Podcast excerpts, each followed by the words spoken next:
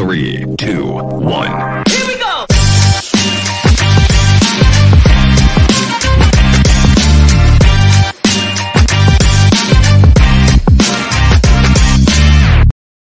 Happy Freight Friday. Welcome to Mad Gains Live. Today we are talking about freight difficulties with the most amazing women in the industry. I'm very excited about this episode.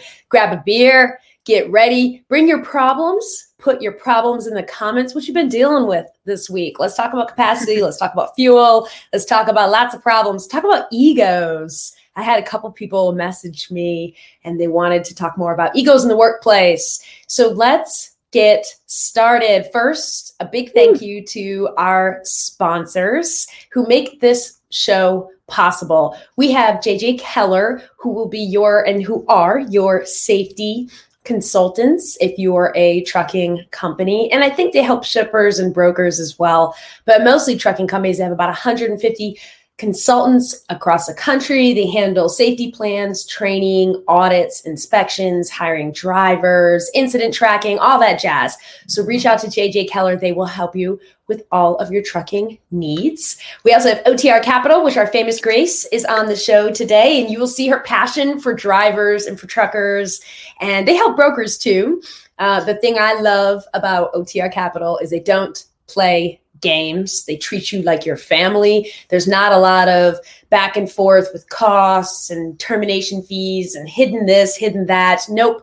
Clean, easy to work with. Reach out to OTR Capital. And then our last sponsor, which a big thank you to Swan Leap, which is our freight brokerage TMS. Flexible, they are newer. They're not clunky and old. So y'all just need to look at Swan Leap as your new TMS. They have six months free. If you click on the link that's in the description, they will give you six months free as being part of Madtropolis.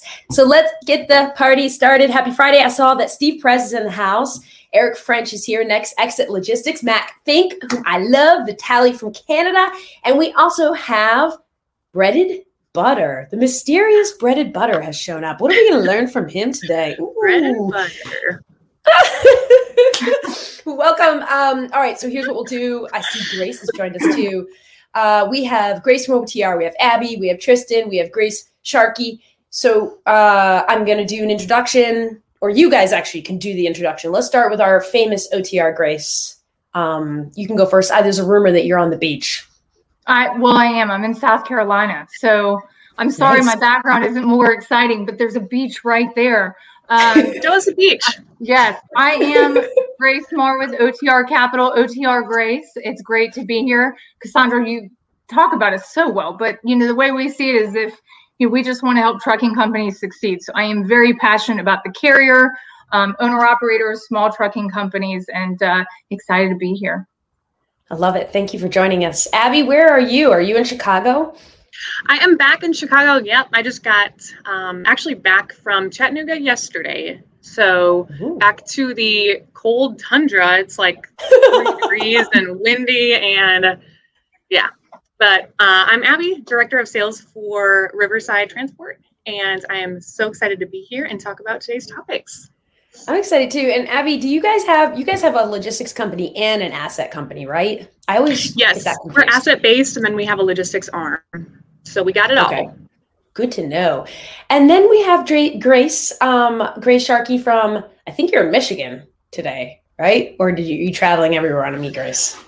Uh, can you hear me okay? Yeah, you're good. Awesome. I, I, I, you know what? I'm not at my home. I'm taking care of my parents' animals while they're on vacation. So uh, you can see their old school phone in the background. Yes, I love it. Some of you might not know what that is. Yeah. So if that that might ring. If that Amazing. rings, my bad. Like, Can you wait? If it rings, can you pick it up? And when you pick up, when you pick up, can you wind the cord around your finger and like yeah, pull at it and tug on it? right. Uh, oops. Go back. Oh, yeah. um, yeah, so I am a freight nerd. That's really how I met Cassandra as well. Just uh, I love everything about this industry. I've had experience more of the brokerage side of things, and I love how technology is starting to infuse itself into this industry. And Mm-hmm. Uh, yeah, I'm uh, I'd, I'd like to say I'm friends with all of you guys, so that's a thing. Um, and I'm really, uh, especially being Women's History Month and everything, just very into trying to get women to be more vocal in this industry. Uh, mm-hmm. It's something that you know uh, Ellen from Women in Trucking has always been, especially this year's been talking about. Like, this is the year that we're we're finally starting to uh, be heard. So uh, I love this. I, I love all you guys. I'm excited to be here today. Yay, I'm so glad to have you. And then my favorite, Tristan from, I think, are you in Atlanta today? Every time I talk to you in Atlanta or I know. Carolinas. I'm in South Carolina. I'm in South, South, Carolina. Carolina. I'm, I'm going to meet OTR Grace at the beach in a minute. Yeah. Ooh, nice. Where was our invite? Yep. I know, but I would rather be at the beach than here. Definitely. so, um, Tristan, tell us about your business. Um, and you also have a very powerful women's group as well. Yeah. So I'm a broker and a fleet owner as well. Um, two different companies. We have the trucking side, and then I have a brokerage. Um, I'm the founder of what's called the Leading Ladies of Logistics, and it's a group that I put together um, when I got started um, in the industry. I didn't know women, so in 2017 I came up with this idea of putting out this brand that would attract women in the industry, and that's exactly what happened. We have a group with over 3,000 women right now. We're growing and it's it's really just to help educate women help them avoid some of the mistakes that me and some of my partners have definitely made um, in our time in the industry I love it. Um, I think Tristan, it would be great if you could start off the discussion. Um, we were talking about this a little bit before we went live. Uh, when we were talking about the brokers, the shippers, and the carriers, and all the problems they're dealing with this month. Um, one thing you mentioned was driver shortage. Uh, we, we don't talk about driver shortage too much on this show. And I think sometimes it kind of feels a little a bit of a hopeless topic. Um, but maybe since you're more of an expert than um, many of us who come on the show in this area, what what are some of your thoughts and what are you seeing out there right now? Well, me, for me, I like how, I like that you huff before. oh my god! You know, it it was more so me hiring drivers for my company and not getting honest people. You know, I would hire drivers after going through the whole screening process, background check, drug screen, everything good to go, great people, good references, and then once they got to work, it's like, oh well, I said I could stay out on the road for a month, but uh, I got to pick my kid up from school on Thursdays, and I'm like, oh, oh my god.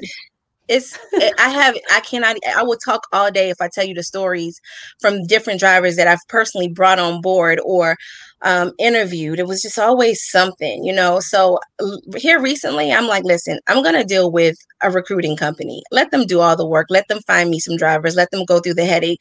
Because it's been tough for me as as an owner. It's been tough. I, I do have a good crew right now and i'm very very thankful. Um, i was just telling you we brought two guys on today and I think they're going to be a great fit for us. But that has been definitely one of the things that we've struggled with is just good drivers. And yeah. I feel I feel mm-hmm. like we do very well with paying them and taking care of them, you know, making sure they have what they need. So it's just been crazy for me. Um, like I think loyalty is completely gone in this industry. Like, you know, it used to be so awesome mm-hmm. that drivers would be so, you know, like they would treat their brokers or whoever they're working with really well and it was like a partnership for years and now that's so hard to come by unless they're smaller you know more like mom and pops yeah that's what i'm used to abby because when we got started in 2009 my father-in-law was my first driver and we really built those relationships we ran mm-hmm. loads for the same mm-hmm. brokers over and over you know it's it's so different now Freight's just so good right now, though. It's hard to find drivers because many of the good ones are actually going to go run their own authority. You know, they're going to run freight for themselves. So that's part of the problem. Is right now freight's just so good that it's it's hard to find a driver to lease onto your own company because they're they're probably doing it themselves. And then when it gets you know harder, then they'll go lease back on um, to establish trucking companies that can help weather the storm when it gets tight again. Yeah. Mm-hmm. The barrier of entry entry is so easy now. Yeah. Like there's yeah. so many different technologies that can help you find loads. There's uh, I think once you figure out the insurance side, which is also getting much better, um, maybe not rate wise, but uh, to find quotes. Uh, it, it's not too difficult. You just you know have to be able to put that capital into the truck. But yeah, I I agree with other Grace. Grace number one that uh, it's you, I think right now is when you see them almost doubling down on it. Mm-hmm. For sure. So to take a step back, I know, like, are you seeing Tristan? Do you remember when uh, when this thing called COVID hit last year, and they a lot of truck driving schools shut down um, for a long period of time? Are you? Did you feel the the gap from from that? Do you think that's what's driving the shortage, or is it still pay that's driving the shortage, or just generally? I think it's a mixture. truck driver. I think it's a mixture, and the pandemic was tough for me. So I, I, that was a deep dive because it was very tough. I have flatbeds, and mm. the rates we were offered during that time. I'm sorry, I had you said pandemic. You're gonna get me on a whole nother tangent. Mm-hmm. oh, that's okay. You can get on any tangent you want difficult. I, I, but I but I do think it's a mixture of both. I think it's a mixture. I think so too. I think I'm trying to figure out why, you know, like Innovative Logistics Group just said what I was thinking. It says the younger generation isn't as committed to the poor OTR lifestyle as prior um, generations. And definitely. It's not definitely not a sexy job to have. Um, although some of us might disagree, like Grace um, I see Grace. I think Grace wants to drive a truck one day. Me, yes. yeah. yeah. She's, no, she's going to Grace. It's not really a sexy job. And we were like, huh? like but I, I drive say- I drive by myself like normally I'll go on a 2 hour road trip with no motivation or profit or revenue behind it. oh my gosh. Opposite, just cost. um I think that uh, to touch on uh, the uh, shortage, if you want to say, I think it was Jason Miller, like put out. Yeah, he does supply chain. He's professor for supply chain at Michigan State. That a lot of drivers were like starting to move into construction. Like, uh, it's still that type of like industry i guess for them in terms of like the blue collar and and you're constantly moving from job to job um but it, what's difficult about that is I think there's going to be more infrastructure uh, uh, cost happening. So if that's the industry that they're moving to, like that's not an industry I think that anytime soon is is not going to need workers. So it's kind of uh, it's kind of scary to think that these two industries that are becoming increasingly important are now dueling for the same same employees. Right. I so mean, I just go back to I'm not sure that there's a driver shortage so much so much as there's a good driver shortage. I mean, there's yeah. new authorities. I yeah. mean, drivers are coming into the market all the time. It's just whether or not you want to hire them. As Tristan mentioned, you know, uh. you don't want any driver. You want a good driver, someone that's got a track record, can show you their safety scores. You know, um, understands a, what tarping means, and you know, and teaching all this stuff. Nobody really wants to take on the brand new driver. They're out there because freight is so good right now. People do recognize like this is a good job opportunity. Sure, it's not that glamorous as some of the com- comments are mentioning, and you know, no, it's it's you know, over the road lifestyle is hard, but people will flock where the money is, and the money is there right now. It's just that the experience is already taken up. Those drivers are sort of they're taken. Mm-hmm. And with the drug clearinghouse too, I mean, it's only, in my opinion, it's only going to get worse and worse and worse. You know, last year all of the drivers that got um, in trouble, you know, I think there was what what did I I was talking about this last the last time, but I think out of the 47,000 drivers that got penalized, there was only like 35,000 that came back into the I don't know, somebody back might correct me, but moral is is there's going to be less and less, especially with the, you know, if, if they have to pass drug tests, like let's be real, it's it's not going to be great. It's not going to get better probably unless we pay more and we start teaching it from an early mm-hmm. you know age that this is cool this is a good job to have and this is this this job has purpose and it's not just something that you know should be frowned upon. And Innovative just said something, and I think it's so true. He said there's a shortage of good companies to Yeah. work for. Oh my God. Literally, the two guys that came to meet me this morning, they can't, they're coming from a company they're still working for, and they've had bounce checks. You know, so it, it- yeah, it's it's so true what he's saying. Like it's the companies as well. You know, drivers are looking for a good company to go to, and that's why a lot of them are bouncing around and not staying where they are. It's crazy. Like, what defines a good company besides having money? Uh, uh, that would be a good good equipment. You know, making sure the drivers are taken care of, they get what they need. I mean, it's a job; they still have to work. But I definitely believe in taking care of my drivers. You know, if it's, Yeah. I, I allow them to be a part of the team, give us suggestions. What can we do better? And the ones that I have now, like I said, I have a really good team, and I'm I'm blessed. I'm thankful for that. But I, I feel like that's a part of it too. You know, you got to make sure the drivers are taken care of. They're on the road. They're away from their families. They're gone for a long time. They miss holidays sometimes. You know, you got to take care of them too. The benefits, um, definitely the pay. Yeah. Right. I think that's why you see people moving to recruiters, like you said. Like Yeah.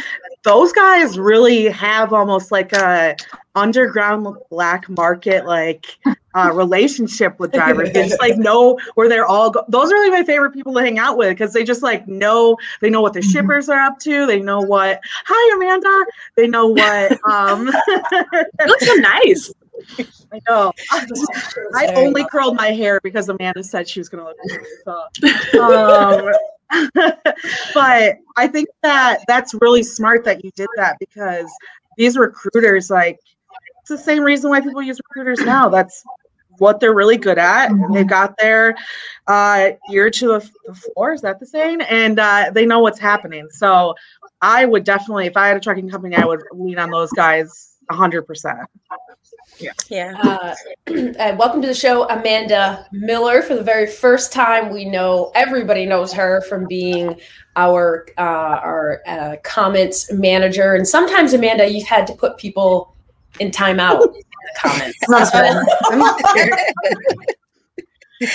yeah, Uh oh. Um, if you get put in timeout, there's a reason. I remember one time there was a guy who was he was he was typing away, typing away, going nuts in the comments. And Amanda warned him. She's like, "You better slow your roll. You're gonna be put out timeout again." and he's like, "No, Amanda, please don't put me in timeout. Please, I have four more things to say or something like that." She's like, "In timeout, you go." I'm trying to focus on the show, but I was laughing so hard as I see these comments.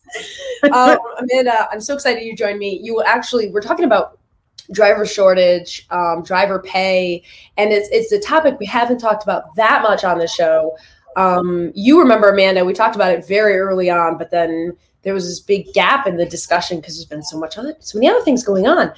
Um, but you'll love the comment that Ron had pointed out. Ron Kane, our famous freight godfather, he did talk about how if you're going to do heavy equipment drivers and construction and other fields can make more than OTR drivers. Man, Zeke, you are fast. Um, and I thought about you, Amanda Miller, because I was like, "Ooh, that's Amanda's area." You know, your flatbed. I know that you love. What did you say the other day? Steel coils, bleh, something, something. Yeah. Steel, She's so excited. yeah, coils, raw steel, bars, billets. I mean, sheets, plate. Ooh, Name- talk dirty to me. Yeah. Well, There's taught not- there's all not- of that. yeah. Skidded coils. girl. oh, no racks. Oh, I mean, Okay. I, I just like the big, give you know, I like big, heavy coils, and I cannot lie. Um, you know, But yeah, equipment, oversized, you name it. I love it. I love it all. So how has how how is the driver shortage in the flatbed areas? Is the same thing? Is I mean, is, by the way, is, is it is it? Well, I'll let you answer that question, then I'll ask my follow up. And Tristan, you too, I- and anything else. Just from my perspective and my little baby role in the industry, I don't, I can't speak to a driver shortage. I know capacity is harder to find, and I'm paying more for freight than I've ever paid in my whole career, which is fine. You know, the market is volatile; it goes up and down. It's a free economy; it's how it works. But I am starting to feel like I've made a couple of down payments on some boats um, for some people to get some stuff moved for customers. So Makes a lot sense. of my customers' freight budgets went up in flames this year. Yeah. How do- how do you All manage place. I mean, yeah. I mean, have you guys seen the Mor- Morgan Stanley Freight Index recently? Because it's came out like a few weeks ago, and it's insane. There's like it's like the the highest volume freight in mm-hmm. like 15 years, and the lowest amount of OTR drivers. So it's like we're in unprecedented times. As much as I hate saying that, because that's like literally what everybody says about everything. But Yeah. it's Produce crazy. And season's coming, and I mean, I don't think it's going to slow down anytime soon.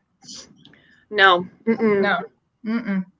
There's too much Why freight that's sitting. There's too many customers that need their material. And again, like I do open deck raw stuff. I don't do food stuffs or retail or you know anything like that. So just my little baby corner of the market, it's not slowing down. And my customers Yeah. wanting asking me when is it going to slow down? When are the rates going to come back to what they consider normal? And it's having these conversations and like having a strong enough relationship with my customers where they'll listen when I'm like, look, like whatever you thought was normal, you need to just let it go. Like it, there isn't a, such a thing as normal in this business. You, I run Right. spot freight most of the time. I have a core group of carriers for a bunch of project stuff that I do for some good customers, and that stuff I can price pretty well. And those those carriers are are good to me. I, I was listening before I was able to get on, you know, about like taking carrier the loyalty issue. I've seen it a little bit, but the, my good carriers, I mean, we they've stayed loyal and like I've tried to take care of them, you know, when it was bad, and they're helping me out when you know now by not asking me for one billion dollars on hundred miles. Right.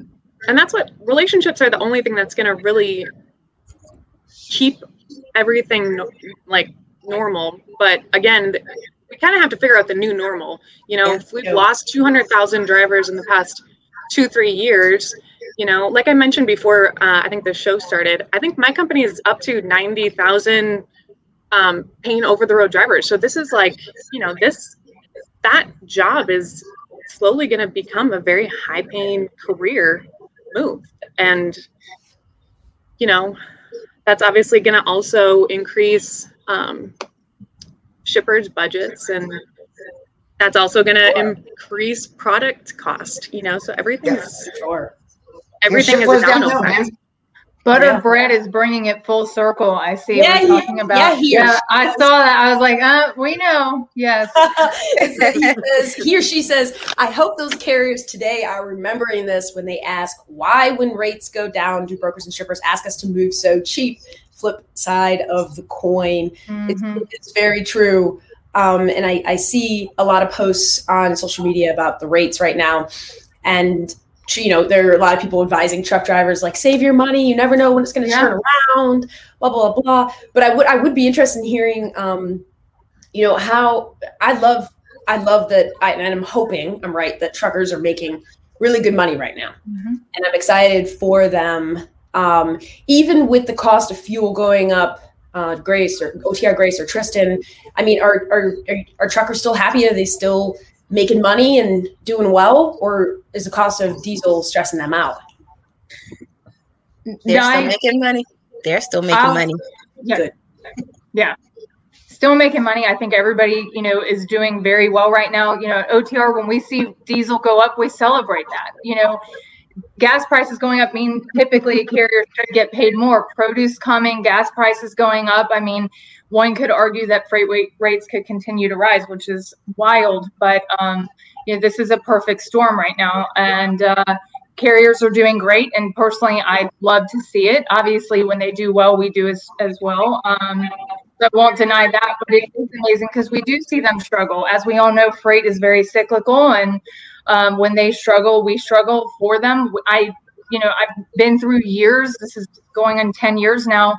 Through years where a carrier delivers a load and says, "Grace, I can't even afford a, a sandwich when I'm done." You know, um, so I rally for them when we see this, and absolutely, you know, we want them to to understand what's going on in the market and make sure that they're pricing themselves well out there.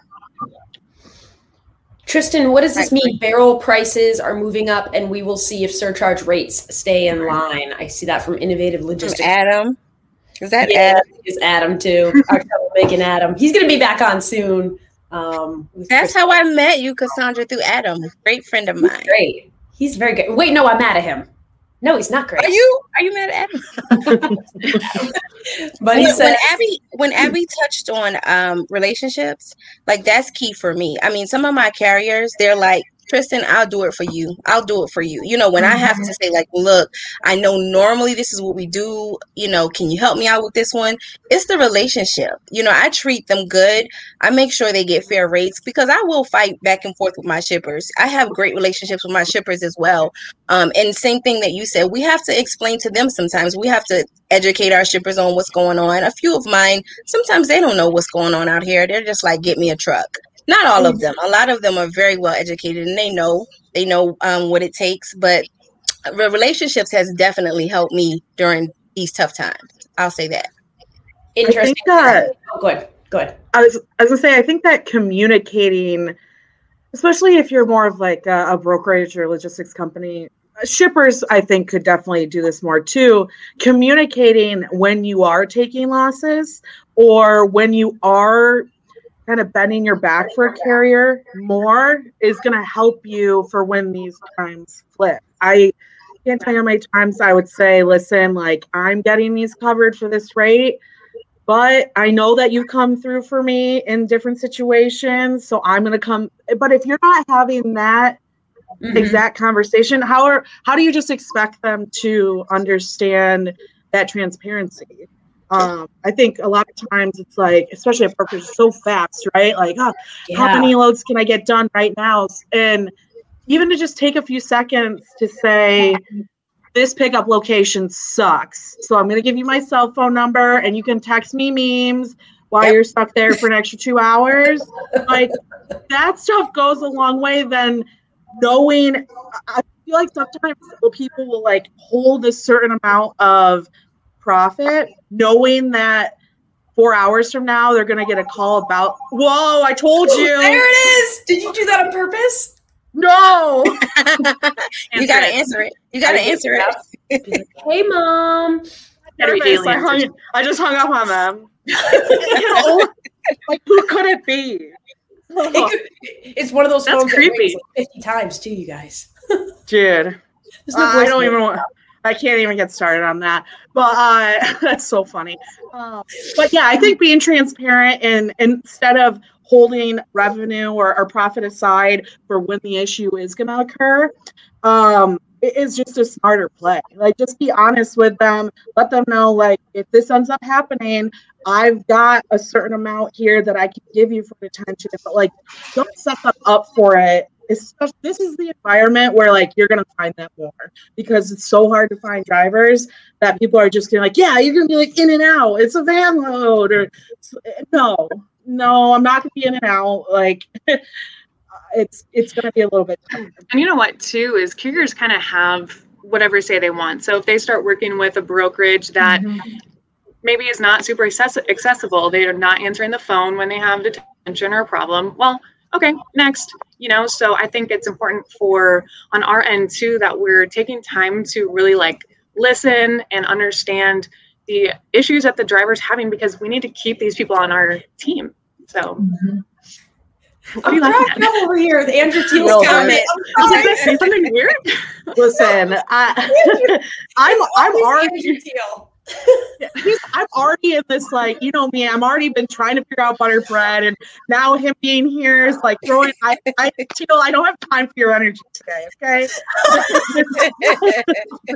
It says, Grace, we've been trying to reach you about your car's expiring warranty. Hung up on them. Sorry, I saw that. Your point was really great. I just saw that. Cracking up over here. So um, I think that uh, I think that we have hit on so far. We've hit on rising fuel costs. It seems like even though I see people drivers bitching on Facebook and people bitching, I think they're just bitching to bitch. Because Yeah. it seems like they're still making money. So I'm like, what are you what are you getting so mad about? That's what I use social media for. Isn't that what we've all been just doing? True. Like, I mean, that's the entire show right now, actually. yeah. Right.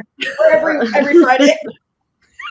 Um, we were talking about driver shortage and capacity. Uh, you know, one point I wanted to go back about the driver shortage, which was really interesting, is that uh, I had Doug Wagner on my show a couple times, and he's an LTL expert, and he told me that they don't have driver shortage as much in the LTL area because because they, they don't have to do obviously the long hauls Mhm. um, get them home Oh, yeah.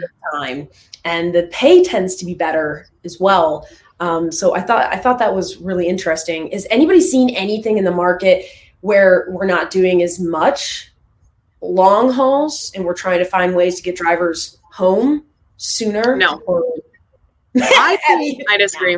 yeah, I disagree I mean, with that. there's- yeah. Don't get me wrong. I'm sure there's plenty of that, but like, there's so much like over the road, long, 250 mile plus. I mean, it's it's very because that's what I used to do. Is I used to look for freight that was that was able to get our company drivers home every night, Monday through Friday. Mhm. You know, and it's very hard. And a lot of that freight is is um for bigger, larger companies anyway. A lot of companies have their own private fleet, so their private fleet is usually what they have the short hauls. So uh, finding like outside drivers for that type of thing is, in my experience anyway, is is harder.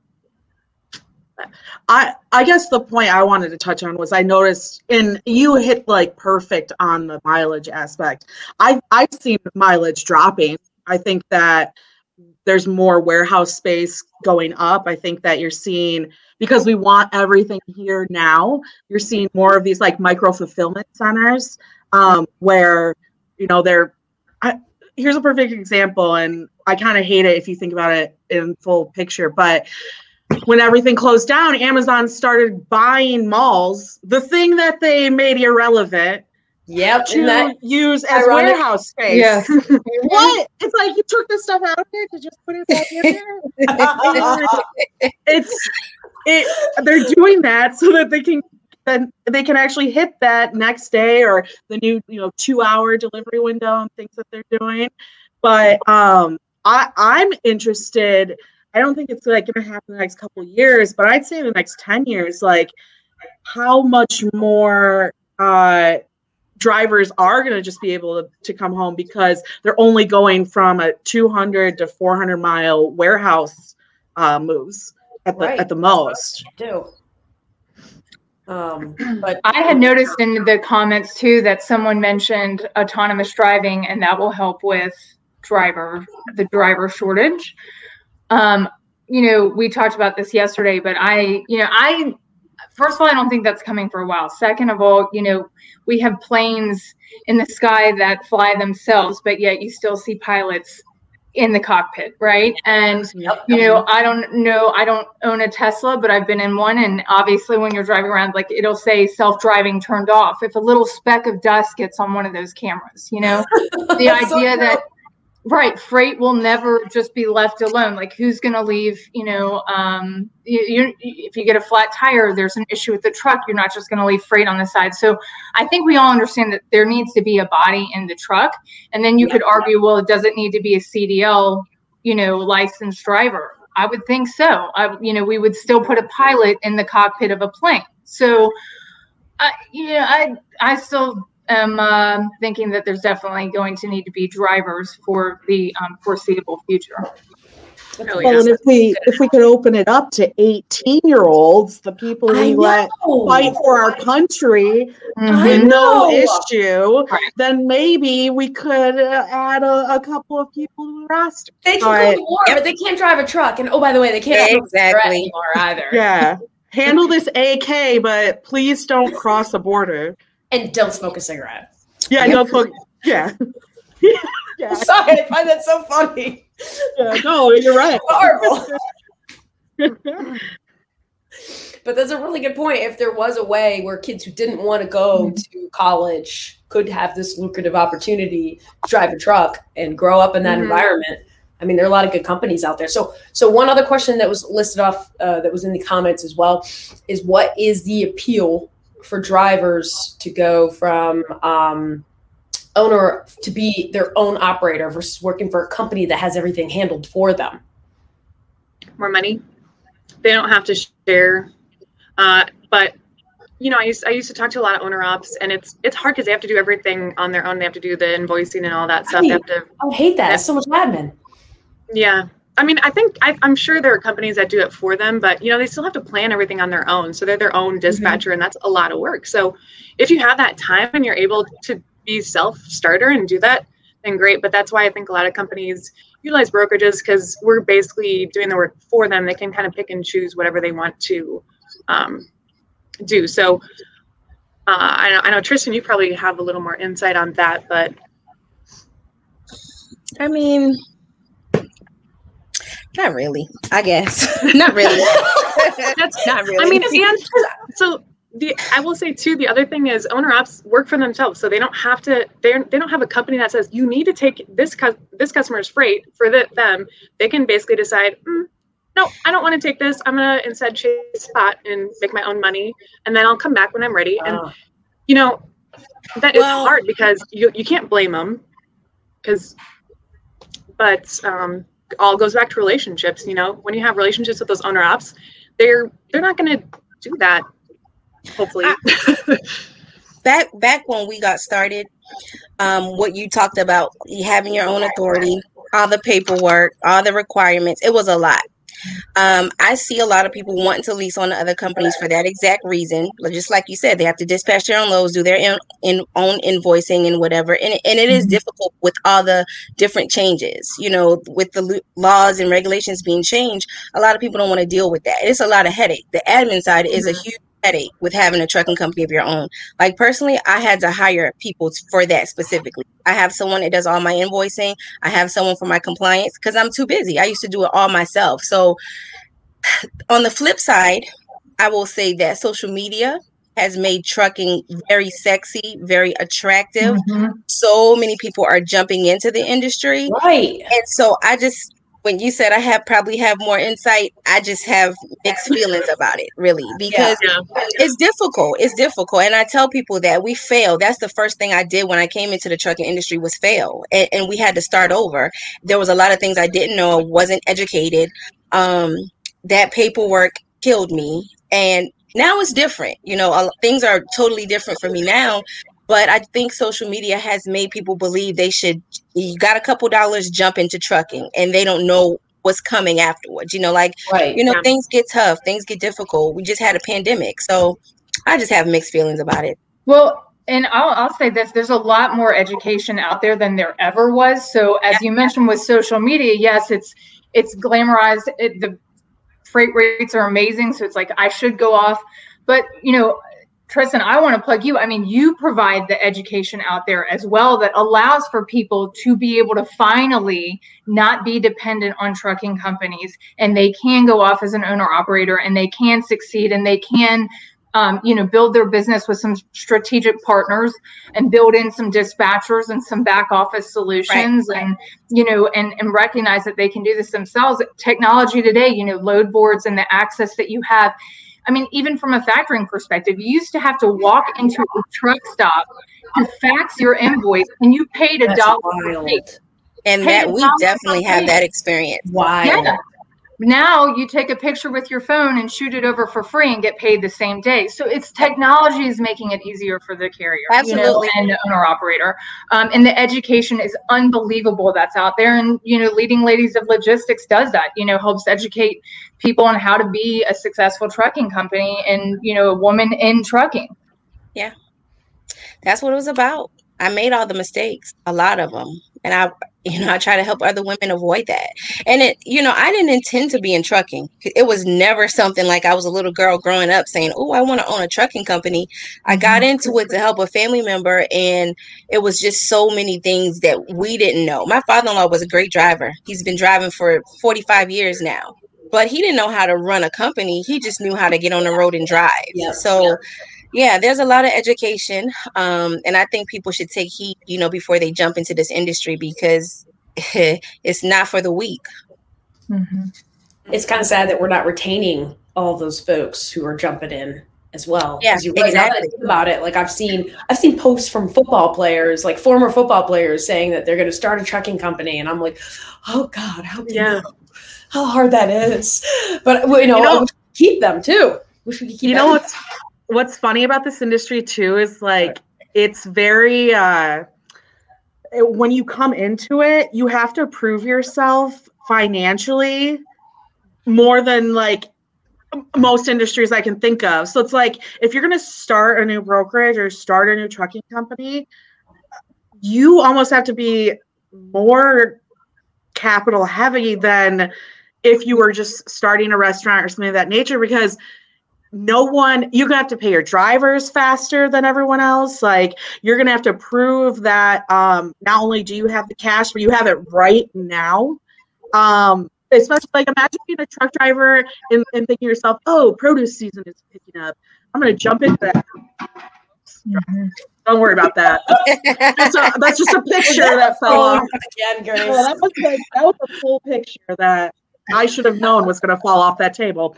Um, I was like, God, even, don't worry about it.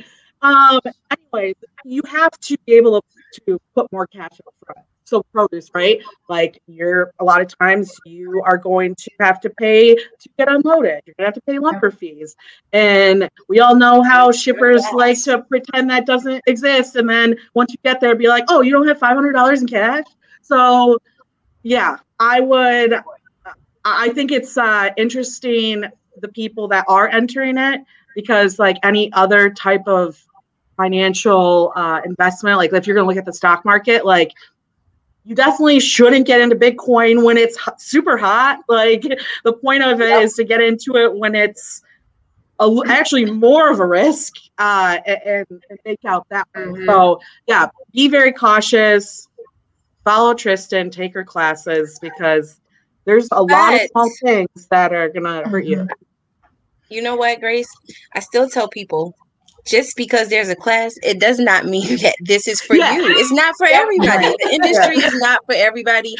Everybody wants to be a broker. Everybody should not be a broker. Like, Yeah. First of all, I think I got a wild hair up my butt because I was a freight agent for several years.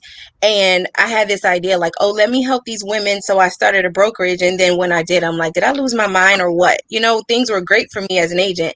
Everybody doesn't need to be a broker. Everybody doesn't need to start a brokerage or a trucking company. There's so many other support roles in transportation that's needed. Go, go get into some of that. You know, I just think a lot of people jump in and I'm guilty. I, I know personally, like from social media, um, transportation has allowed me for sure to start other companies. But of course, that was not back in 2009. That was in the last few years. Back in 2009, I didn't know if we were going, coming, staying, or what. Yep. So again, I said, you know, I'm I'm probably one of those people you see it affords you a certain lifestyle, but a lot came with that. So I, I put that out all the time. It's not for everybody. It's just not. Yeah, I think there's a lot of small brokerages starting up because they see what others done, like get Right. rich quick. They don't realize um, most shippers are not going to bring on a true brokerage with no actual trucks. I mean that a lot of you know corporate is they've just xed out broker. Even saying the word broker now is even like, oh no no no, nope, you're a broker. And it's so funny. This conversation drives me nuts. Amanda and I have talked about this before many times, actually, because it drives me up the wall, which is shippers will say, no, we don't use brokers. We're not using brokers. But the majority of them use pure brokerages. Either they're confused, Yeah. actually understand that there's no assets because they just don't know. And I've busted a couple big shippers and I've been like, you know, Coyote doesn't have any assets.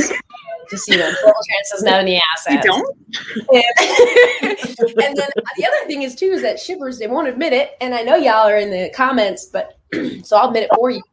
Which is you like brokers because they are the ones who have to pay. They're your banks and they're your insurance companies. Yes, thank you.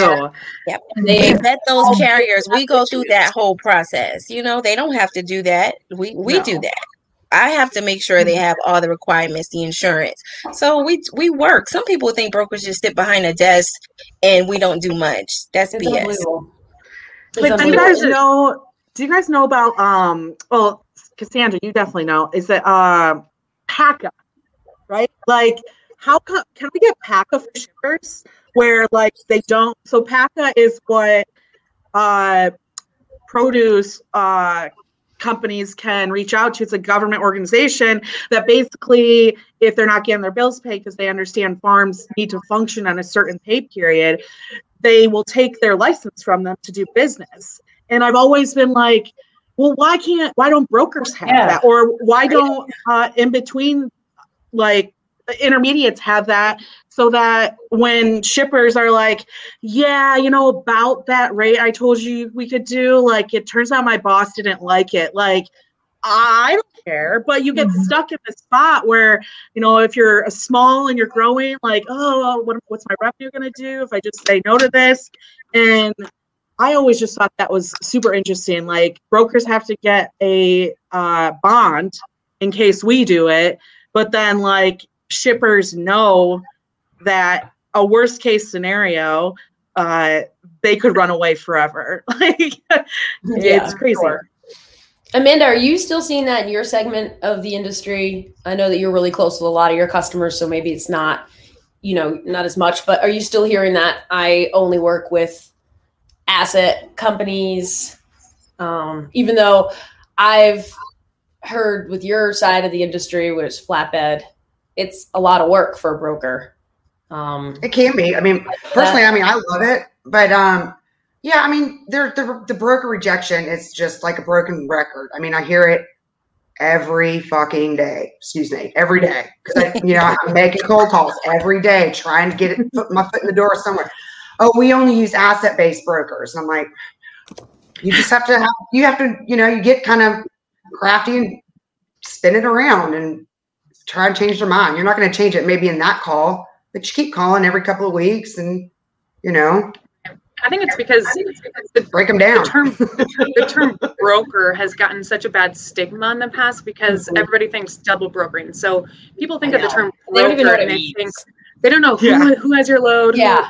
and a lot of times our the carriers we're putting your loads on, you know, the shippers' loads, we have a better relationship than maybe some of our own asset drivers. I've I know that's definitely been the case where my dudes who will text me, give me updates all day long, and I can't get in touch with our own company driver, you know. So there's that too. And obviously it all depends on the nature of the freight, you know, right? Consistency, where is it shipping into? All those things um, play a huge part. So you really have to like strike the balance on on where brokers are going to be the most beneficial and where they're not, and then Mhm. assess how you're going to bring the most value to that shipper and figure it out from there. Mhm. Yeah, it's I would definitely like to say balance. to Kurt, sure. I would like to say to Kurt A, who just made a comment saying no class, and I think that's reference to Amanda cursing on my show. I curse all the time on my show, but what I would like to say is that Sorry, not sorry. moment, I'll be the one who says this: is that Sorry, if friend. it was a man on my show who said the f word, there's no way that anybody in the comments would have said no class. I just want to point that out, Kurt A. Please dig deep down inside of yourself and think Kurt about. A, who is that? Let's we were doing Oh, so well gonna- not we're gonna look mentioning at that I know. You're lucky I'm not in Kurt. that comment, I'm like, slow your fucking roll. right now. trucking and all, everybody swears Right. One time a woman swears. How many people send me messages saying, I wish you didn't curse so much, Cassandra. It's just so demeaning to your intelligence and da da da da. I get those messages all the time. But on FreightWaves, you know, Craig Fuller can go fucking curse at some conference in front of everybody, but that's okay. It's cool because it's Craig Fuller and he's a man. Okay, I'm done. Uh, I will tell you that we have Swear words and you're Well, actually we a greater intelligence, so fuck off. So, so we talked about all the other difficult things. What about being a woman in transportation? Is that difficult? Depends on how you want to shape it. It's hard industry just by itself. Egos are huge. I mean, but it, I mean, whatever. I mean, we're Yep. we're the we might be the fairer gender, but I mean, I'm I don't take shit off anybody. Yep, me there- either. me either. My biggest challenge Us has always women in this been industry, you just have you have to have a really strong back backbone. You have to be thick Exactly. skinned. You have to be okay with Definitely. people calling you Yeah. horrible names, strangers you've never met, and like that are pissed about whatever something happened out of our control. You're just like, okay, I only got called the c word three times this week. Right. Great. Great. It is. I would say um, I, I, we're probably gonna. I'm probably gonna get a ton of bad comments, but I think women are better at our industry in a lot of ways. Just on the like empathy side, you know, the fact that we're a little more in tune to maybe the nonverbal or whatever. If we have a pissed off driver, we would probably be able to handle that situation better than you know Chad, who is golfing, whatever, who's on the golf course and is like, no, dude, I'm whatever. I'm, I digress, but you know what I mean. You know, we Yeah, know a lot of you mean. times come off a little more understanding than maybe a male um, Mhm. perspective. But I, I I mean, love listen, this comment too. It says it can be a useful tool, knowing that when I enter into discussions, I'm often underestimated. I love that comment because I can be too, and I'm sure it's not just a woman thing, right? I'm sure if you're a man and you're not as outspoken, or you're quiet, or you're minority, I don't know, could be lots of context. You're underestimated, but sometimes that's really good being I, underestimated. I was going to say, like, underestimate the shit out of me. I don't care, like, Yeah. because I'm a Still not, like, like, I mean, And I I- joke. I'm, I was Go raised ahead. by my dad and my uncle, and you know they're big sports guys, and Playboy was on the coffee table. I don't apologize for that. You know, I was raised by strong men, and you know my whole thing is if you're going to dish it, be prepared to take it. Um, but I, you know, I want to play ball with the guys too, and I want to show them I can keep up and. You know, I'm detail oriented. I love our carriers and our clients and our brokers, and I can build relationships and you know we can do it just as well as they can. I you know do i think about being a woman in logistics? Sure but do i think of it in a positive way? Absolutely. It's been good to me. I absolutely love it. I love my male you know coworkers. I've got some great guys but like i mean that what you just said cassandra as far as like the curse i'm like that's what we do you know what i mean like we Mhm. just when we get those comments we just roll with it and say hey i'm not going to apologize like i know you know you do it we do it Yep. I it's agree, the vernacular of industry. It's literally common language. Like, yeah, it's it not- is. It is. Is.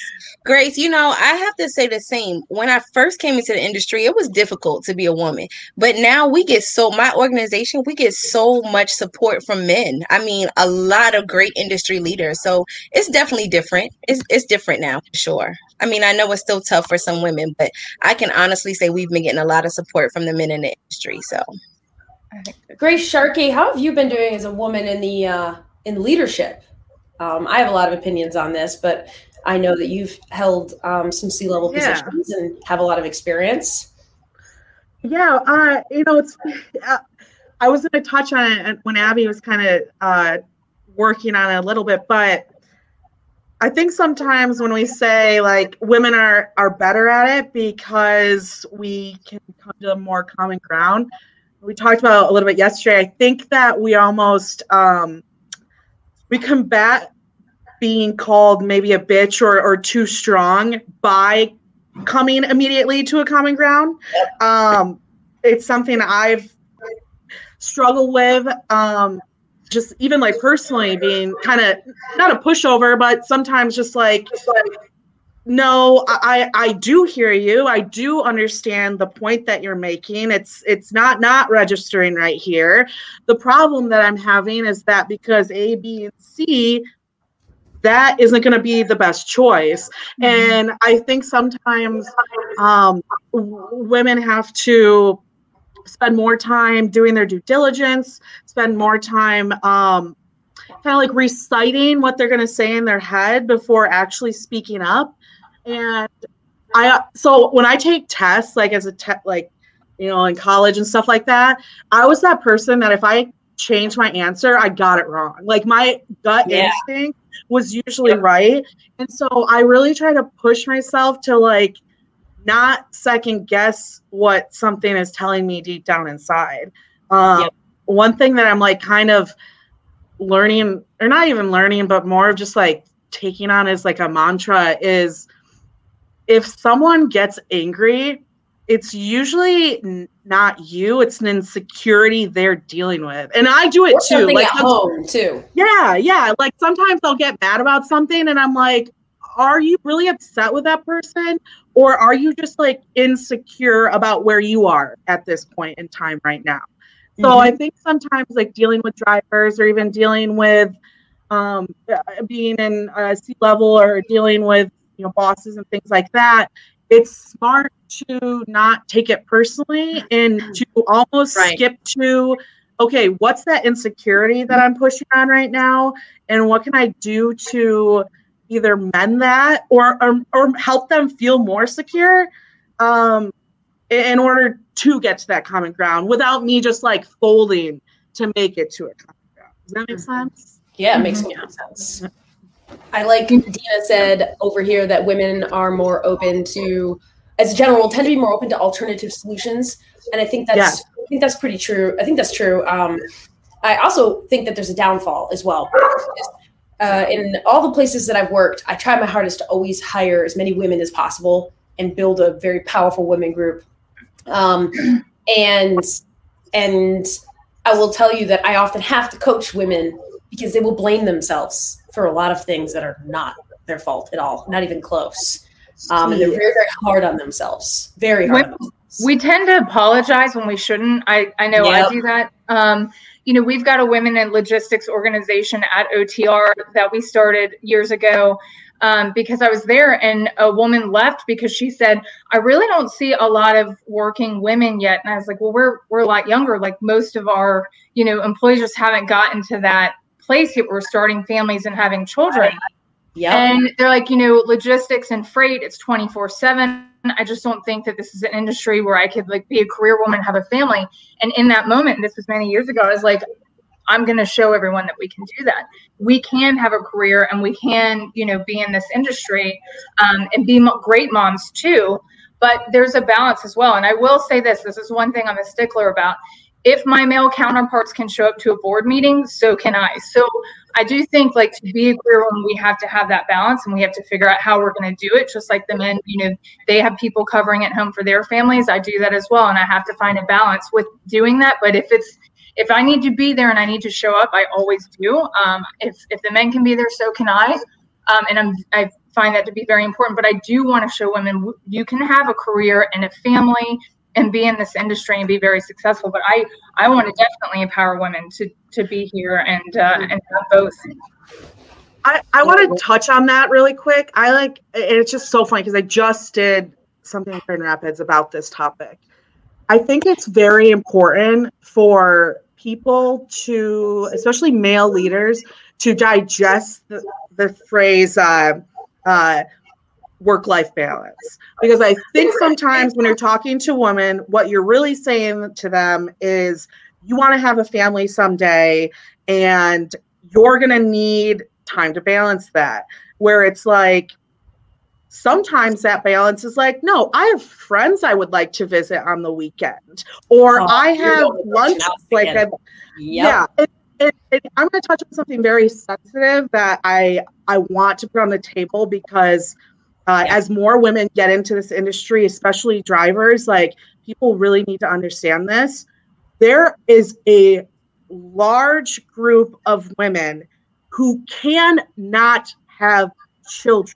Mhm. So when you bring up to them that you want to make life perfect for them so that they can someday have a family, you have just put yourself 10 steps behind in that woman's mind so and true. you have cornered her into an insecurity that she is probably very much so dealing with so i i just i get really frustrated when i see conversations like this where mm-hmm. people are like you know i want to i want to make this role so that they could take care of children like one not a lot of us care about kids i'm a great aunt and i'm going to Same. keep killing at being an aunt and uh, I'll work on the kid thing later. But like, there is a lot of people that struggle to even be in a point to have a child, and no woman is going to sit at a table across from you and be like,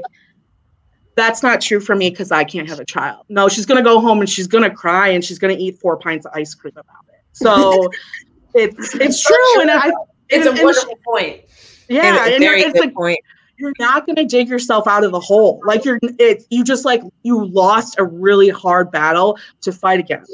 So just don't even put that. it out there. even Yeah. more is that um, one time I sat in a leadership meeting and uh, the one of my peers had just she just had a child or something. I don't remember what it was. Uh, maybe it was like she had a child three months before, and we were sitting in a meeting, and my boss he said, "Hey Cassandra, I want you to take on this project. Um, it is going to require you to work." A couple weekends this month, blah blah blah blah. But you're already working weekends anyhow, so you're okay. I know that Samantha over here can't take this project because she's got kids. And I was like, oh, oh, I see. Oh, I see how this is this is going down. And like, but then his mind, that's what he felt like he was doing a favor for this woman who had kids. And Cassandra can handle it. She doesn't have any kids. She can work the weekends and I, I thought that was really interesting. Um, and I thought about that for a long time, and I was like, "Damn, man, I need to like have a kid so I can have my weekends." or or even OTR, even laughing. I know she's laughing at that. well, and even the opposite. Now it's like in your head, you're like, "Oh shoot, like should I not have kids so I can continue developing my, my career? career? Like yeah. you literally yeah. hurt two people in that comment. So it's mm-hmm. like well, um, Grace, so for someone like me with a disabled kid, I left my good government job mm-hmm. to be full time in transportation mm-hmm. because I had to work for myself so that I could make my own schedule. Mm-hmm. I mean, mm-hmm. my boss looked at me and said, So, how much longer are you going to have to take your son to therapy? Mm-hmm. And I'm looking like, do you have any kids? Because you have some nerve even asking me that, you know? Yeah, so it's just all around. Like, it is. And yeah. that's the good thing about COVID, though, is that someone was saying this uh, to me yeah. uh, a couple weekends ago that COVID has made employers much more sensitive to families um, mm-hmm. and to people just in general and where they're going and they're traveling. And yeah. it has offered the opportunity um, to. I mean, on one on one hand, I work too much, but on the other hand, you know, I can have the opportunity to go do whatever the heck I want to. Mm-hmm. Yeah. Well, travel in travel in general has has gone down so much and it probably will never be the same as far as business goes you know like we've realized oh shoot we can kind of right. do this to a point obviously like face-to-face meetings in my opinion are still way more valuable and those are still always going to be basically put you over the top instead of just zoom calls or whatever but for sure well um, you guys this has been absolutely amazing um, I can feel already that there are going to be lots of little nuggets that we're going to do spin off videos on. Uh, I hope you guys join me again next month. Even in the comments are saying that there are so many um, amazing people on the show right now with great experience. Mm-hmm. So uh, I thank you very much. And thank you, Mad Trapless. And next Friday, we will have the famous Freight Godfather on. Um, I'm trying to think – I've got a whole bunch of great people. Michael Caney's going to be on. We've got somebody from DAT on. We're going to talk about RFPs. So tune in. That'll be a juicy topic. I know that um, Grace Sharkey loves RFP season. and I have a great weekend, everybody. And thank you to our sponsors, SwanLeap, OTR, and JJ. Bye. Bye. Bye. Go pack.